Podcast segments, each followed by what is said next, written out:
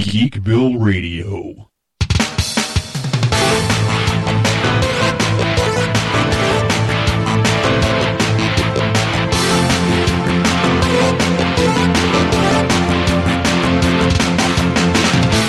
Hello, once again, all you fellow geeks and geekettes. This is Seth, aka Zandrax, the mayor of Geekville and the host of Geekville Radio. Second show in as many days here. And the last show, I did catch you up on my exploits at C2E2.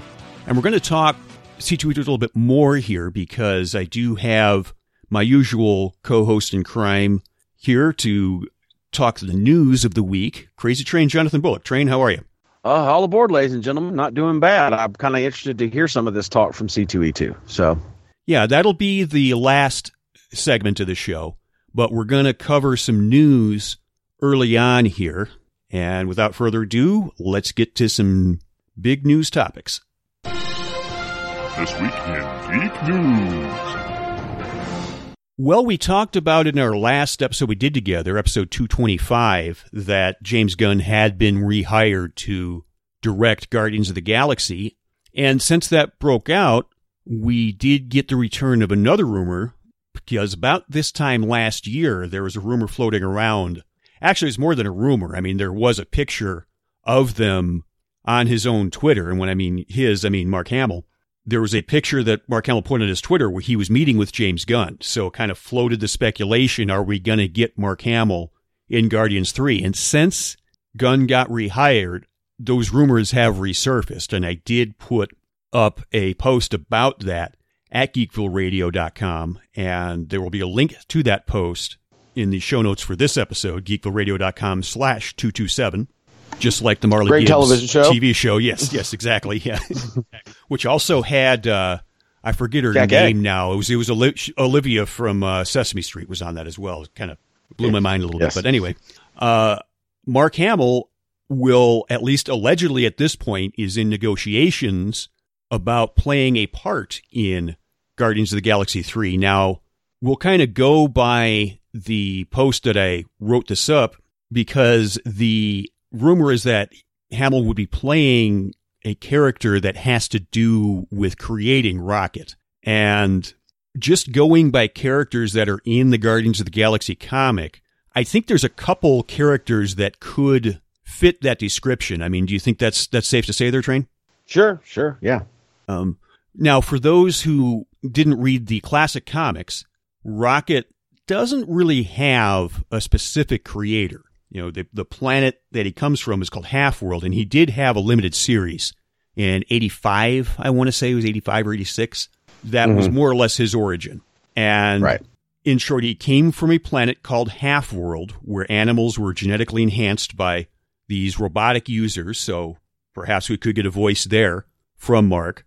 And after becoming sentient, essentially, he became a law officer for the Keystone Quadrant, which makes him a police officer effectively in the Keystone Quadrant, which literally makes him a Keystone cop. You know, this is the type of humor that, you know, we actually James Gunn sur- embraces. exactly, exactly.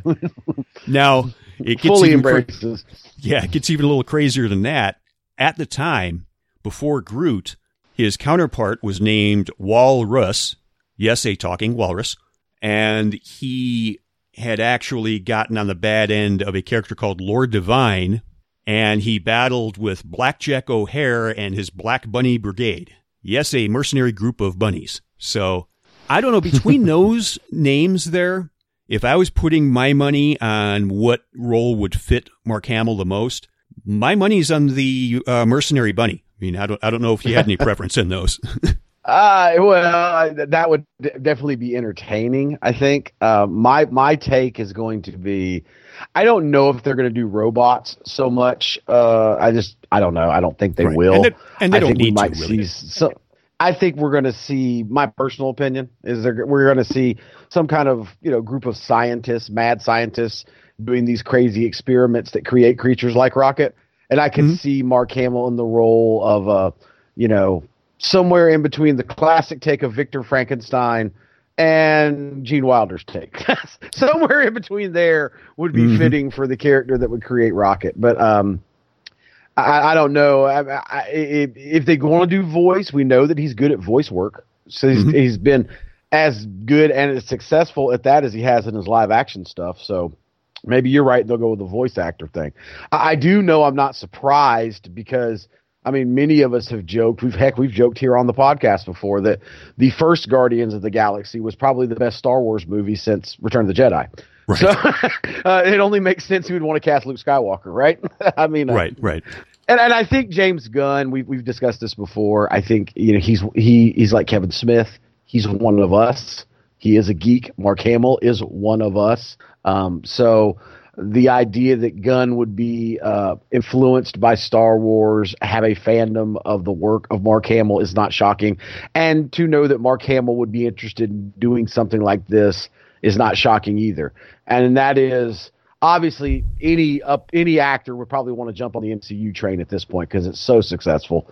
But I think right. for Mark Hamill even more so because he is truly a comic book geek. So yeah, yeah, I, I believe that. Now, obviously, most geeks know of his ability to play villains. You know, obviously, the Joker is probably the biggest mm-hmm. part of that. But one of the right. things that jumped out at me for Mark playing a villain, it was from a movie he did a few years ago called uh, Sushi Girl.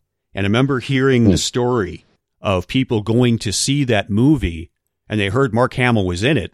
And then at the end of the movie, while the credits are rolling, they turn to each other and go, Where was Mark Hamill? And Mark heard that story and he's like, Well, mission accomplished. You know, right. in that entire movie, and you didn't notice it was him. But there's a specific scene in that movie that I think would completely nail the type of character you're talking about. You know, that kind of mad scientist that has his own warped way of doing things. And that's that he picks up a, uh, I, I think it's like, uh, the, the kind of knitting pins, whatever you use when you, you know, like knitting a scarf. And, yeah, like needles, yeah. Right. And, and a uh, small hammer.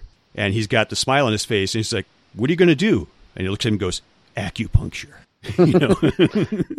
Laurie Strode stuck one in the side of Michael Myers' neck. Why not? Right? I mean, right, right, right. Exactly. It's, so we, it's not like we haven't seen it used as an effective weapon on film, on screen before. So you know. Uh, but anyway, right. I just I think I I think at this point in his career, uh, notwithstanding the Last Jedi, I think Mark's more interested in doing villains at this point. That's just that's just my my opinion. You know, based on you know seeing him at cons, listening to interviews he's not the the bright eyed California blue eyed blonde haired kid he was when he played Mark Hamill when he played Luke Skywalker in New Hope. He's aged. Mm-hmm. He had the car wreck that affected him. You know, uh, physically speaking, his looks. So um, I think he. I, I just think he's more comfortable playing villains at this point. What say ye on that?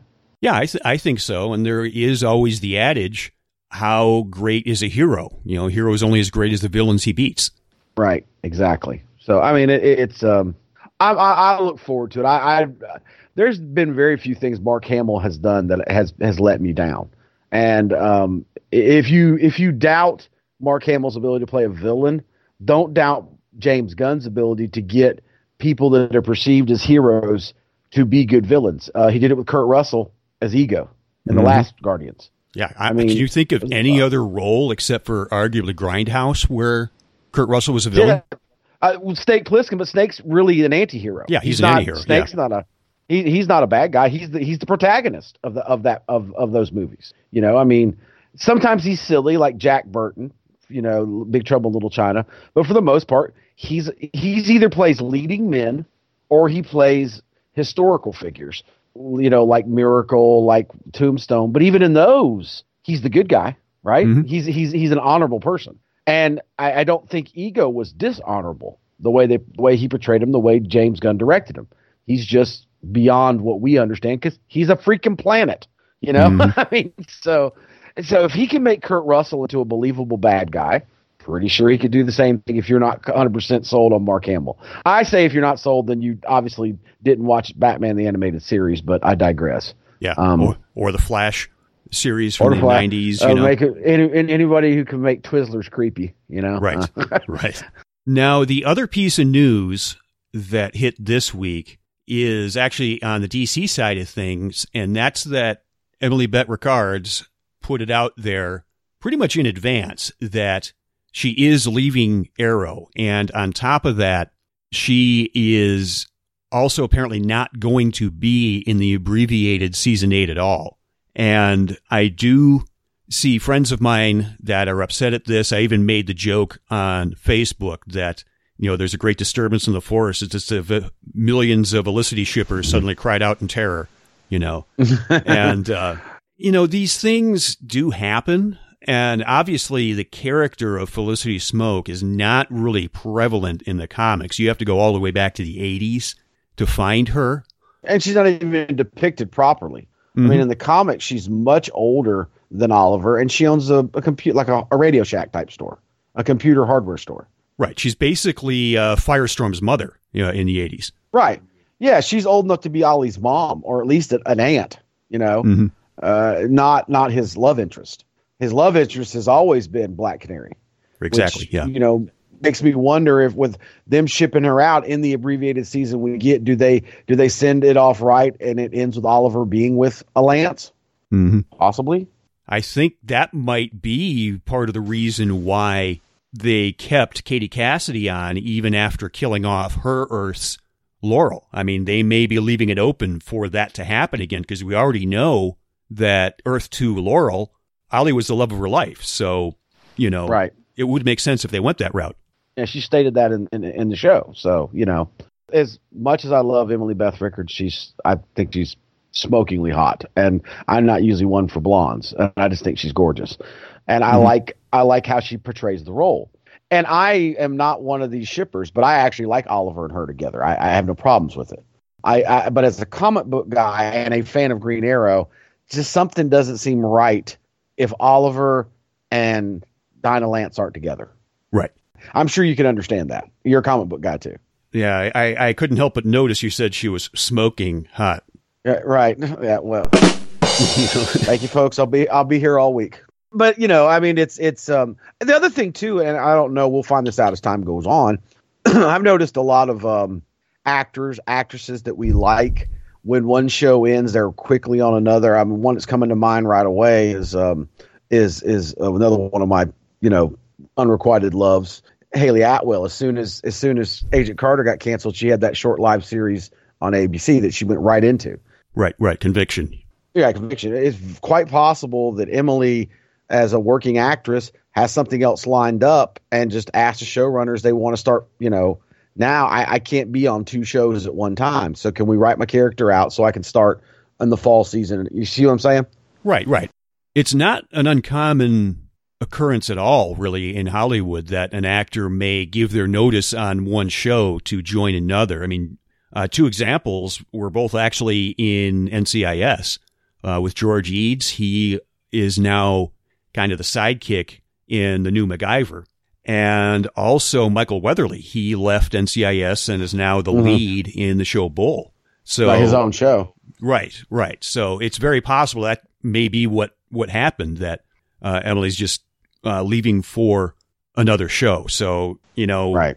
The other thing that I think this might be relevant to is this uh, season. They've effectively, instead of doing flashbacks for Arrow, they've been doing flash forwards with an adult mm-hmm. William and an adult or middle aged Arsenal. And they very much established that Felicity's dead in this future. So right. maybe, you know, she put two and two together and like, okay, well, if I'm going to die, then, you know, do I really need to be around for the next season? And of course, there's always the argument that the future can be changed. That's one of the things that I think could happen where they kill off Ollie in season eight, but yet they still had that episode in like 2060 or something like that in mm-hmm. Legends of Tomorrow where they deal with a senior citizen Ollie. So, you know, future can be changed, you know. You can bring people back. Colton Haynes, who plays Roy, plays Arsenal. He left for what, two or three seasons and then came back for this season? Right. You know, I mean, it, when he left, I was sad. I'm, I'm a big fan of Roy Harper, at least at least the comic book arc. And I, I didn't mind mm-hmm. what they were doing with him on the show, but I get it. He's a good looking young actor. You don't want to get stuck in a rut, you know, and he's not even the lead guy on the show. So, Right, right, absolutely. So now, was there anything else in the news that uh, hit you, train, that you want to talk about at the moment here? Or? No, no. I mean, no. It, it, you shocked me. I hadn't heard. I hadn't heard the news yet about Emily. which I mean, you know, I'm a big I'm a big fan of her. So uh, I'm sad to see her, but I'm sad to see Arrow as a whole go. So you know, Mhm. oh well, I'm just getting to get it maybe you know eight ten episodes before I expected with her. That's all. Right, right. All right, we're going to take a quick break, and when we come back, we're going to dive into some C2E2 talk. Some of it we saw coming, and we talked about it in previous episodes. And we'll also talk some Batman because there was some news there. Not really news, but an opinion given that I definitely think uh, we kind of. I feel like we could pat ourselves in the back for uh, bringing up, but we'll get to that when it's time. So this is Geekville Radio, and we'll be right back. Are you looking for a gaming themed podcast? Then check out You Just Got Fragged. Join host Jared Aubrey and his panel of gaming enthusiasts as they discuss news and accomplishments in the gaming world, and of course, the gripe of the week. That's all at YouJustGotFragged.com, part of the Wrestling Brethren podcast family. All right, we're back. Now, one thing we mentioned a couple episodes ago was the probability of Disney recasting the X Men and how we both kind of thought it was common sense to do so. And it was confirmed essentially for those that didn't already know at C2E2 that that is indeed what Disney is going to do. And they did say that it appears Deadpool will still be played by Ryan Reynolds. And I thought it was kind of funny because our, our friend Norco from the Wrestling Brethren podcast, he actually had talked about that online on Facebook. And through the wonders of autocorrect, somehow his statement was autocorrected into saying Deadpool will still be played by Ryan Rembrandt. It, you know, autocorrected Reynolds into Rembrandt. So I'm like, oh, I'm, I'm anxious to see this Ryan Rembrandt as as Deadpool. So, yeah, I think it's worth That's mentioning funny. that that we did see that coming. Now, like I said, I don't claim to be a genius or anything like that, but I think you'd agree that it's pretty much common sense to. Did, yeah, that, di- right? didn't I stake like like a, a large chunk of money on on that last Right. time we discussed this? It was like that's the one guy you can't really replace. Um, and and you know, look, I I'm not as over over excited about some of the casting choices uh, from the the Fox run with the X Men, but some of them I really like, and I hate to see them go. I mean, I I, I like James McAvoy, but I really liked Patrick Stewart as an Mhm. older Xavier. I think one that doesn't get talked about enough. I loved Kelsey Grammer as Hank McCoy. Yeah, perfect role for him. Um, I think he was great in that. Um, I, I- we all loved Hugh Jackman. Um, duh, that's a no brainer, right? Mhm. Um, it's I don't think Michael Fassbender and Ian McKellen were equally good as Magneto, both young and old. Mm-hmm. So it's not like I mean, but then again, I'm not quite sure Anna Paquin was right for Rogue. I think Halle Berry is absolutely gorgeous, but not sure she was right for Storm. So I mean, I'm not I'm not going to lose any sleep over it. Right. Uh, it, it it's it happens all the time. Yeah, I think Anna Paquin was good for the depiction of Rogue that they were trying to do. It, it seems to me like Right. maybe at that time, Bryan Singer might have been hesitant, and this is my speculation, nothing more. I think that Right. Bryan Singer may have been a little hesitant to depict a rogue that could, you know, juggle battleships around. You know, that might have not worked too Right. well at the time. Now you can do it, obviously, but the Yeah. soul or heart of the rogue character, we talk about this every so often about characteristics that are key to rogue, and it was explored in X Men 3, where the invention of this mutant gene, you know, this like mutant cure, and she's all for like it. vaccine almost. Right, exactly. And I think that is something that is integral to the rogue character that Mhm. even though she could juggle battleships, anybody she touches, she potentially could kill. And Rogue, I do believe, even with all those immense powers that she got from Captain Marvel, which should be pretty interesting. Hopefully they show that in the, in the movies. But uh, if she could, you know, take that mutant killing vaccine and just become a normal person, I think she'd do it. I do too. I think you know people who don't understand uh, Rogue. I'm not saying she has Frank Castle levels of PTSD, but she she does suffer from PTSD, and I'm saying that as a mental health professional because the way she discovered her powers was she essentially almost killed her you know little boyfriend when she was what like 14 the first her first kiss. Right. she almost killed him. Mhm. that's when because uh, you know if you if you follow the marvel the comics uh some individuals mutant abilities will will uh you know display at birth but, but most people's do not display until puberty.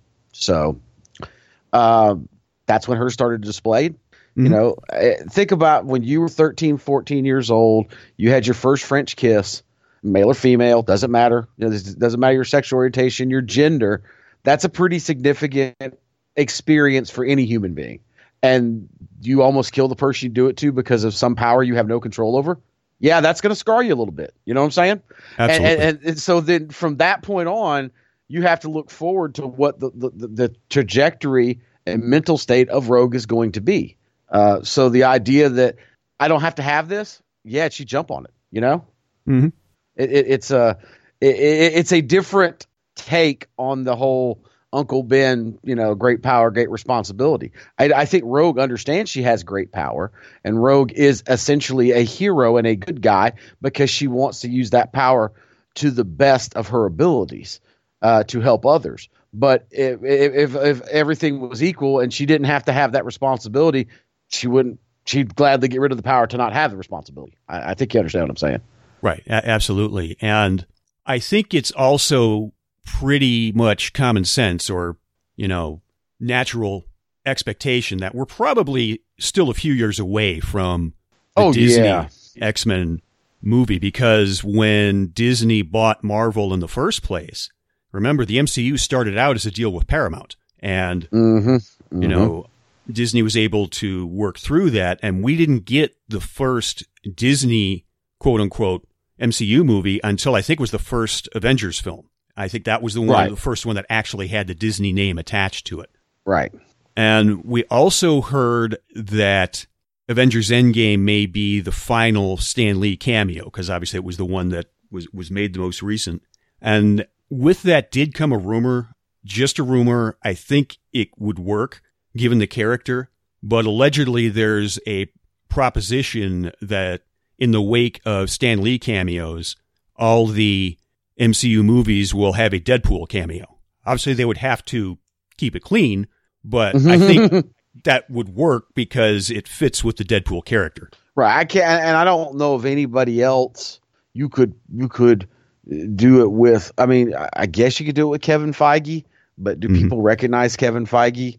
I mean, obviously those of us who watch like Comic Con and know he's on these panels, what he looks like, but you know, and and can and and Kevin Feige just didn't have the gravitas. I think that um, Stan Lee had, at least to even you know non non comic book fans. Uh, we, we in our tribute to Stan, we talked about that. Stan was comics to some people, people that aren't comic book readers. Stan Lee represented comic books. He was just you know that's what it was. So Right.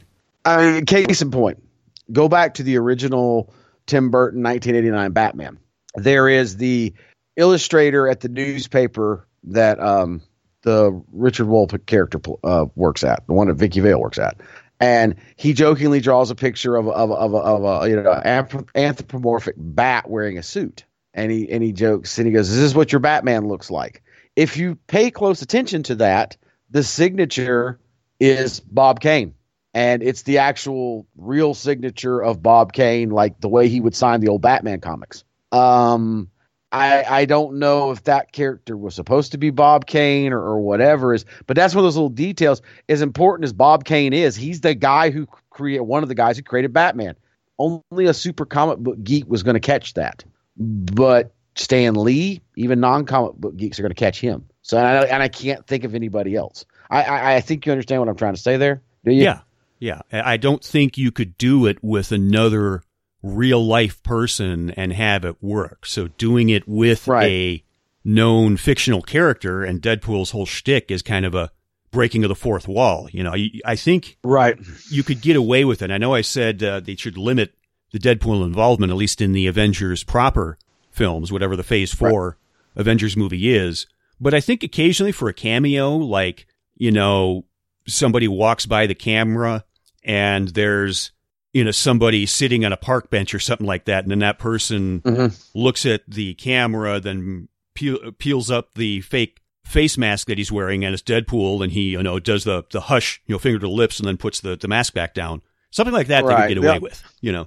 The only other thing I could think they could do, and this would have to be more serious than the comedic thing that the Stan. Well, not not all Stan Lee cameos are comedic. Some of them you blink and you miss them. Some of them are hard to catch. Like you know, we took us a while for us to catch the cameo in, in the in the in the Luke Cage Netflix series. He was actually a picture of a cop on the wall, you know, in the Mhm. precinct.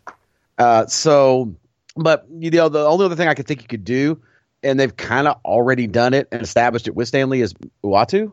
You know, maybe have a Uatu make an appearance every every movie. Maybe not for comedic effect, but just chronicling what's happening. Um, but I think if you're going to do that, you would be planting seeds for something in the future with a Galactus or with a you know a, a Kang or a Beyonder or something like that, wouldn't you?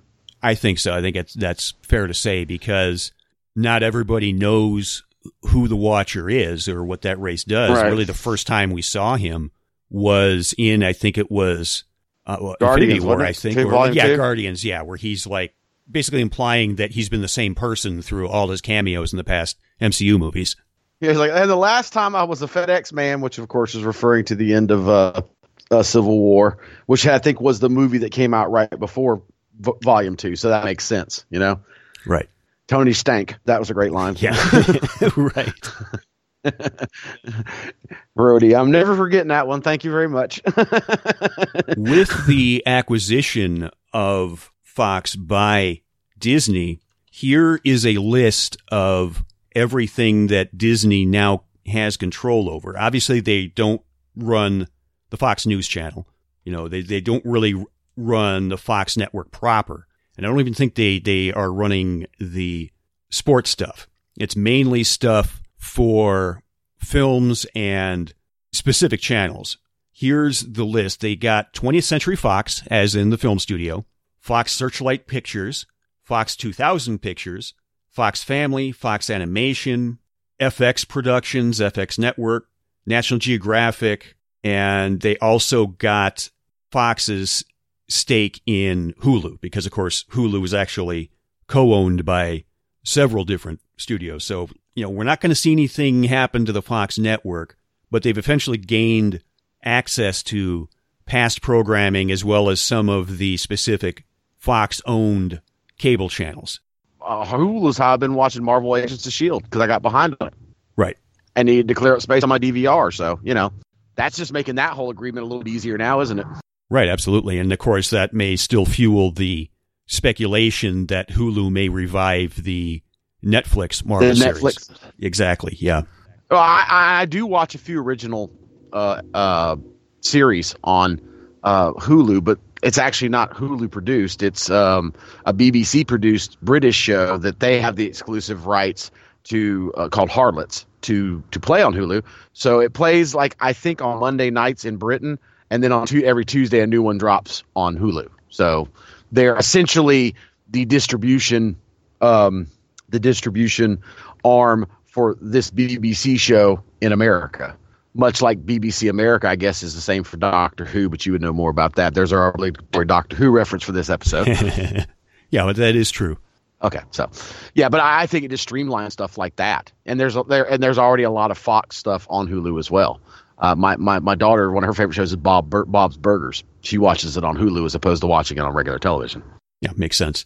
All right, we're going to take one more break here and we come back. We're going to shoot the breeze more than anything since we're both Batman fans, but we're going to talk some of the questions that were asked at the Batman 80th anniversary panel at C2E2. Attention all Time Lords and ladies. Geekville Radio presents Examining the Doctor, a weekly look at everybody's favorite Time Lord, the Doctor. Join Mark and Seth as they bring their signature blend of knowledge and humor to favorite and not so favorite episodes of Doctor Who. From Hartnell to Capaldi, Examining the Doctor provides episode commentaries for classic and current Doctor Who fans alike. Examining the Doctor, available on iTunes, Stitcher, and at geekvilleradio.com.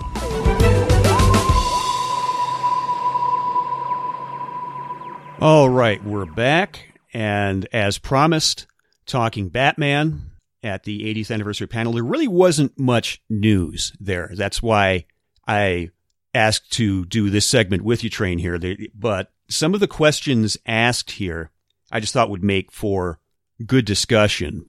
Now, to give you an idea of the people that were on the panels, there were uh, Peter J. Tomasi, uh, Christy Zullo, hope I'm saying that right, uh, Vertigo artist, Tom Richmond, mm-hmm. who did a lot of the art for Mad Magazine back in the day. I think he still does Mad Magazine artwork, actually. Uh, Jason uh, Fabok or uh, Fabok, who I believe wrote Batman for a while. Probably the biggest name that was there as far as geek, uh, as far as, uh, yeah, that's perfect word. Thank you. Yeah. Or, uh, you know, identity, you might say, was Marc Silvestri, who's, you know, 35 year veteran. He's one of those guys that can write and draw. And, yeah, know, he's been around forever and done everything. right. Right. Absolutely. So, you know, I wasn't familiar with the work of everybody there, but, you know, people like, uh, Silvestri and, uh, Tom Richmond, you know, I'm, I'm kind of a been a big fan of both those guys for years. So, right. Regarding the questions here, the first question off the bat was pointing out how Batman kind of was born out of the pulp crime stories. And they asked the question, do you think that element of the character is still there? And of course, I think yes. And I think you would agree with that, right? Oh, 100. I, I think that no matter how futuristic they make Batman, at his core, there's still always going to be a noir to him that's going to have that 30s, 40s kind of feel, you know, pre World War II feel. Um, no matter how technologically, I mean, even Batman Beyond, I think, you know, when Terry takes up the mantle of, of, and the cowl, there's still a bit of a noir feeling to that, don't you think? In both the comics and the television show. Right, right. Absolutely. Now, what got me grinning ear to ear during this panel was the names that the creators all independently, like without asked or without uh, prompting. Yeah. They mentioned three characters that they considered favorites before Batman. And those names are the Shadow, the Phantom, and Green Hornet. And naturally, wow, I was that's amazing, yeah, right? because for any of our listeners that know about our lesser known Geek Hall of Fame podcast, well, who were three out of the first four entries into our Lesser Known Geek Hall of Fame under the guise that these are the type of characters that influence heavy hitters like Batman. The first, the three out of the first four we did were Shadow, Phantom, and Green Hornet. Phantom, so Green yeah. Hornet. oh yeah. Well, I mean, we we, we kept saying uh, when we recorded those, and please go back and listen to them if you haven't already. Um, we kept patting ourselves on the back, saying, "Look, you know, we." I, I feel good to know Marc Silvestri and people of that ilk are just validating and vindicating what we said on a podcast. So, you know, I, am not trying to be too arrogant or toot my own horn, uh, but uh, at the same time, when we say we're geeks, uh, we, are geeks. Okay, guys, we got cred now. right. We got you know. we got validation. So you know, I, I find Shadow, of course, the most fun for me personally because if you if you go back and listen to that episode, it's quite obvious I'm a big fan of the Shadow, mm-hmm. and I'm a big fan of Batman, and uh, yeah. So, I mean, it's it's yeah. Yeah. Now, another question that was asked. This is one of those where there's no right or wrong answer. It's just an opinion. Is there a kind, quote unquote, of Batman that you like to see the most? Because over the years, Batman, and these are my words, not theirs, but over the years, Batman has had so many different takes on the character depending on who's writing that you almost literally, I think you're even is somebody that did it. You could take all of those nine alignment types and put a form of Batman as an example of one of those alignments because you lawful good, neutral good, chaotic good, all that stuff. And mm-hmm. I think that is something that you can say with Batman, certainly more so than somebody like Superman or Cap, where sure you can have different but still true takes on the character. Now, did you have uh, Batman that you like? If you think of Batman, is there a favorite kind that comes out to you? Yeah, um, um, I, I, agree. Before I get to that, I agree with with with what with that totally. What you're saying. One of the, I think the best ways to that that was ever presented was the old animated show Batman, uh, uh, Batman uh, Brave and the Bold, where uh, uh, Diedrich Bader voiced Batman, mm-hmm. and of course, that is a little bit more campy and silly because the source material were the old 50s and 60s bold, uh, Brave and the Bold, which were team ups of Batman with other DC characters.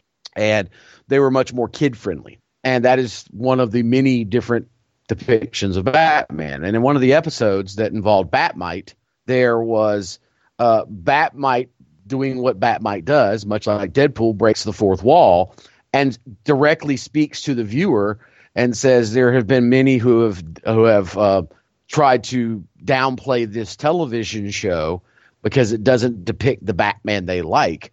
And he goes on this long exposition of if you know the history of Batman, this, along with many other takes on the character, are valid for what this character has been over his long run.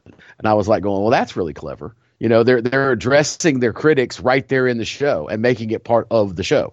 Uh, but um, with that being said, my personal take is probably um, probably the Batman uh, from the Arkham video game series. I think it's a nice amalgam of several different uh, takes, uh, specifically the one from the first game, Arkham Asylum. Um, that's probably my favorite depiction of Batman because you do have the the great fighting skills. There's a lot of detective work in that game. Kevin Conroy voices it, which you know you've said you're the same as me. When you read Batman comics, you hear Kevin Conroy's voice in your head, um, and there's a little bit of a sense of humor in there. So there's some, not a lot, but some enough to me to believe that that you know it's there. Uh, and, and, then after that, my, my, favorite depiction is probably probably the animated series. You know, I'm fine with the silly Brave the Bold. I'm I'm fine with with the Super Friends era 70s. They're they they all have their place. You know, just personally, I like I like him dark, but I don't like him super brooding. Does that make sense? Yeah, yeah, absolutely. It's funny that you brought up Batmite because that was one of the next questions they had asked, which is, you know, Batman sidekicks or secondary characters. And Marc Silvestri actually said that Batmite is one of his character, his favorite characters. So I thought, you know, I thought it's fitting that you brought that up. Yeah, and Batmite was essentially, you know, was let's be honest, he was Batman's version of Mister Mxyzptlk. Mm-hmm. You know, but um, well, what's your favorite depiction of Batman?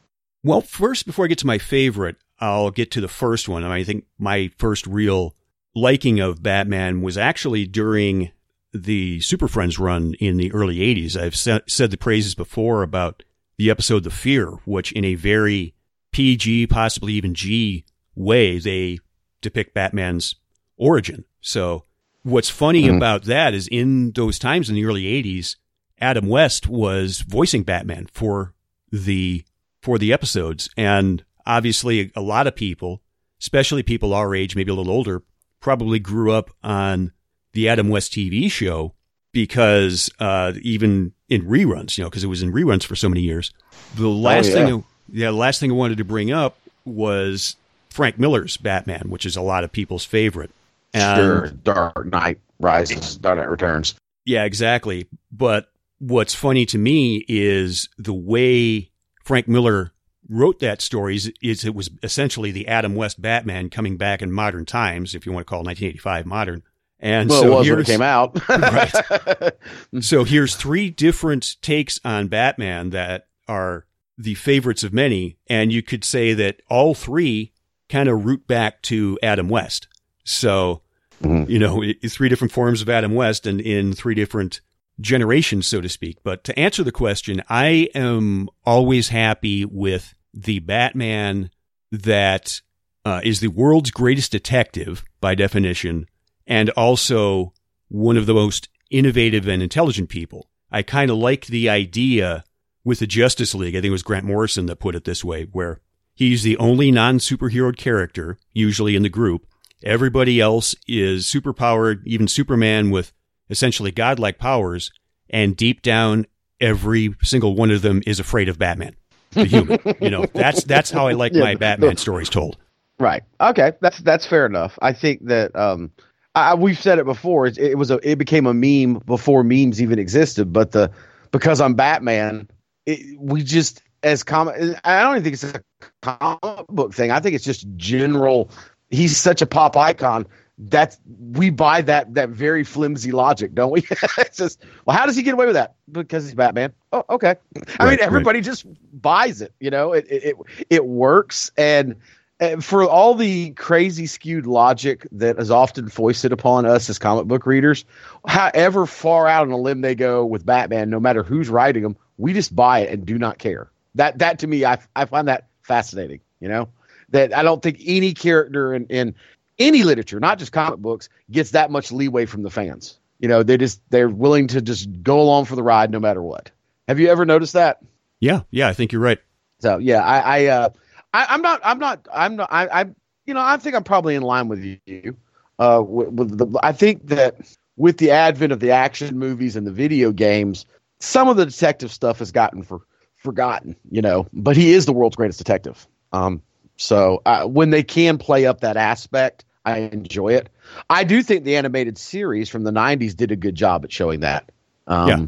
So you know, Yeah, it was probably the best non-comic depiction of Batman, really, until some of the movies came along. And right. I think another characteristic of Batman that fits, and we'll wind up on this note, was that Batman is not about justice. Batman is about vengeance. You know, and I think that's a accurate depiction. Superman is probably more on the side of justice, and right.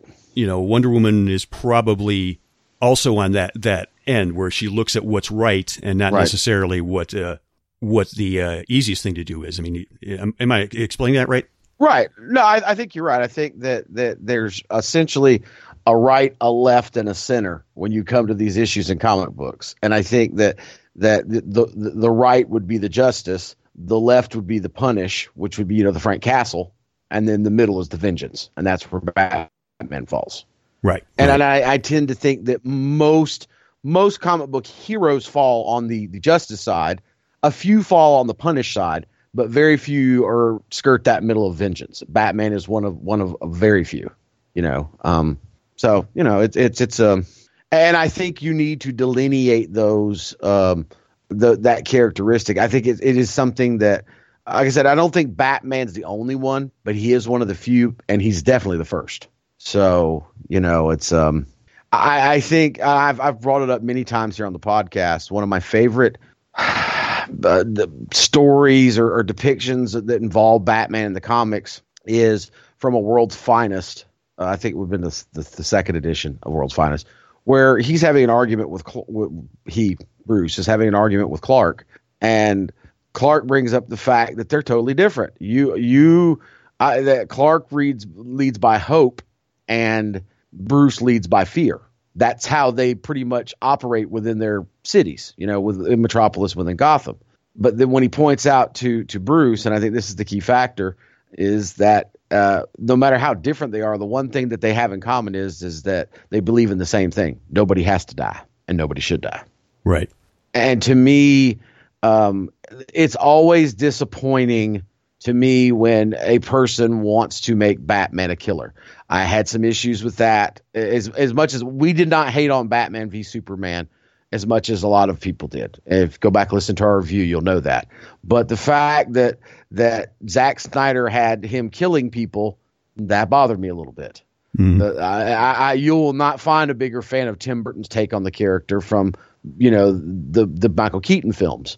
But the fact Batman was a killer in that bothered me. You know, uh, Batman is not a killer because that is the punish side of the, of the of this equation that I'm talking about, and that is not Batman. He's right down the middle. He does not want. I mean, let, let's be honest. Batman can be too pragmatic for his own good.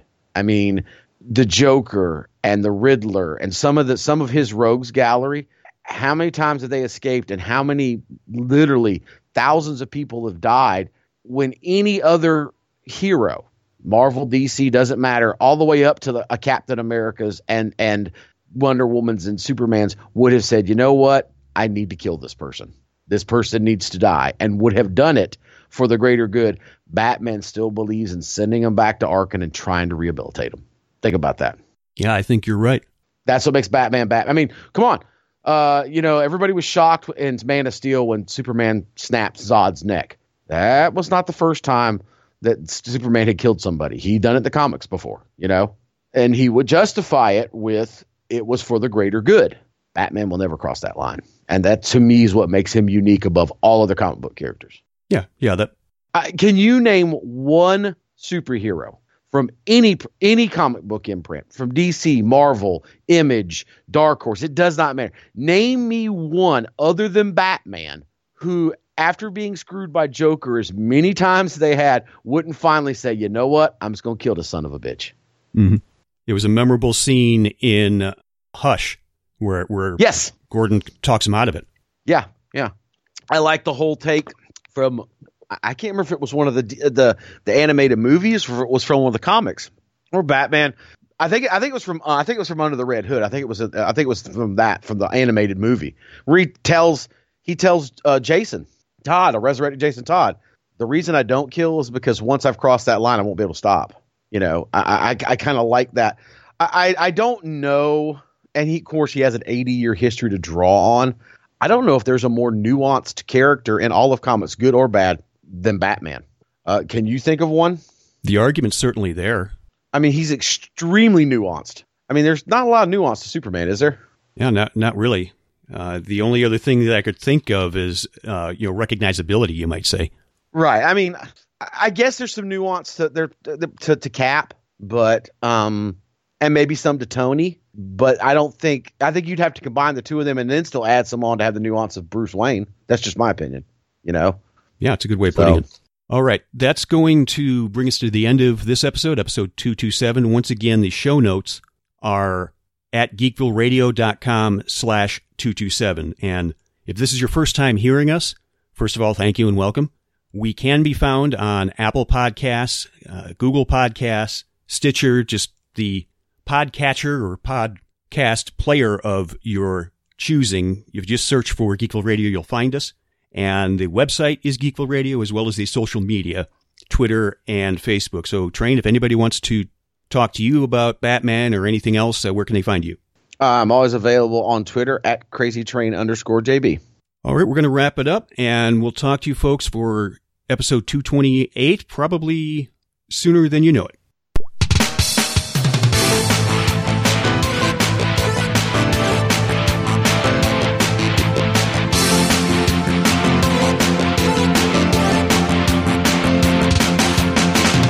Geekville Radio is not sponsored or endorsed by any products or services unless specifically stated.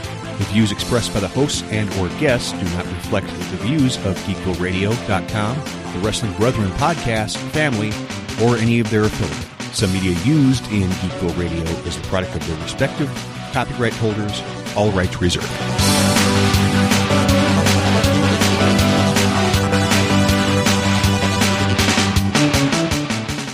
One other thing that I noticed at the panel was it seems the older Mark Sylvester gets, the more he starts looking like Rick Springfield. So it's been a hard day's not. Oh, geez, man. Does does he does he want to get with Jesse's girl? I I, I don't know.